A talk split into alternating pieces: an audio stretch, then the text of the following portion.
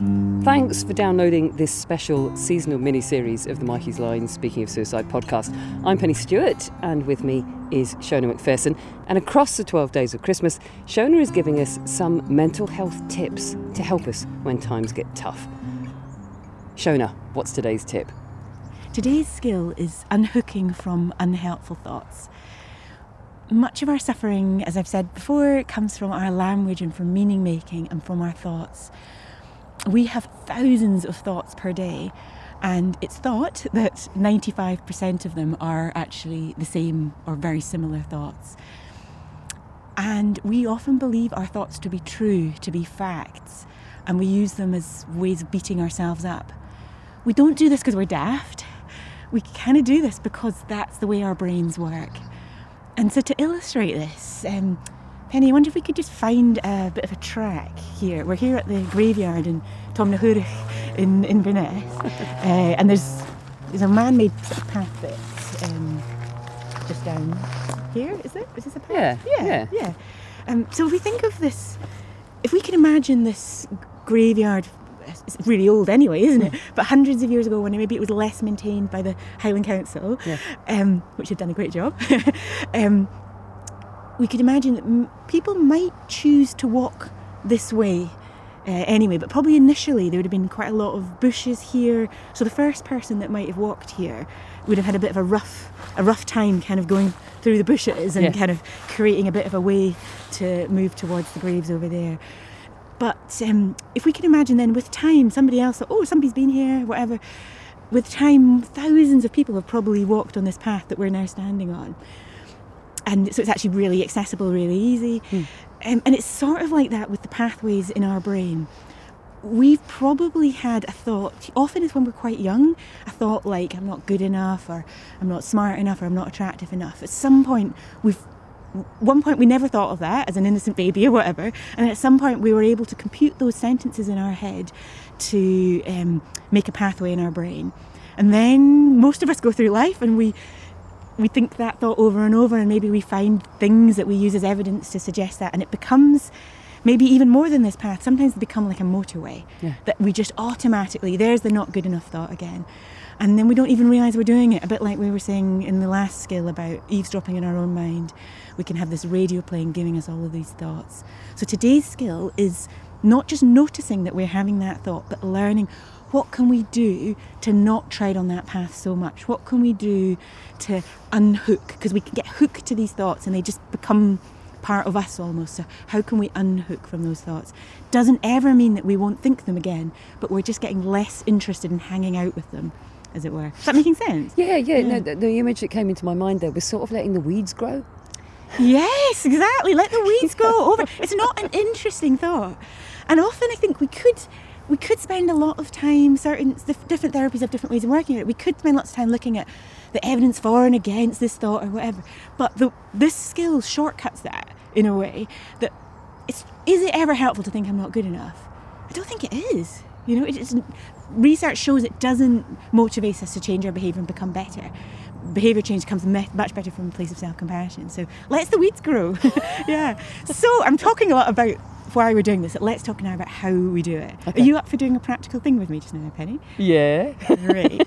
So, so, if you feel okay to be a little bit vulnerable, can you think of an unhelpful thought that pops into your head quite often and that maybe you choose to hang out with? But, obviously, keep yourself safe. So don't. Yeah, yeah. yeah. I mean, the, the the the unhelpful thought at the moment mm. that surfaces quite a bit. We're recording this just before Christmas, mm. and it's that I'm not going to make Christmas special enough. I'm not going to somehow mm. be. Mm-hmm. It's like it's my responsibility to somehow sprinkle fairy dust across. Uh-huh, uh-huh. Does that make sense? Yes. And so yeah. that that's been bouncing around my head yeah. a lot just recently. I'm uh-huh. I'm worried. I'm panicked that that somehow how much my family and other people in, enjoy the festive break. Mm-hmm rests on on what I do or what don't do, do, and it'll be sort mm of my fault. Mm-hmm. And given the current climate where everything is mm-hmm. shifting and everyone's all up to you know all mm kinds of high dough about the festive season, mm. me thinking it it rests on my shoulders is just nonsense. So what you're beginning to do there is already unhook from the thought, actually. so, so thank you. That's very skilled. But let's just stick with the actual thought, which Yeah. you've just said is just nonsense. But nonetheless, does it feel when you when you when it pops into your head? Do, does it feel quite real in that in those seconds, sort of thing? Oh yeah, yeah, yeah. No, I can yeah. feel. Yeah. I can feel a kind of my body's response to it. I mm, kind of mm, mm. when I think about.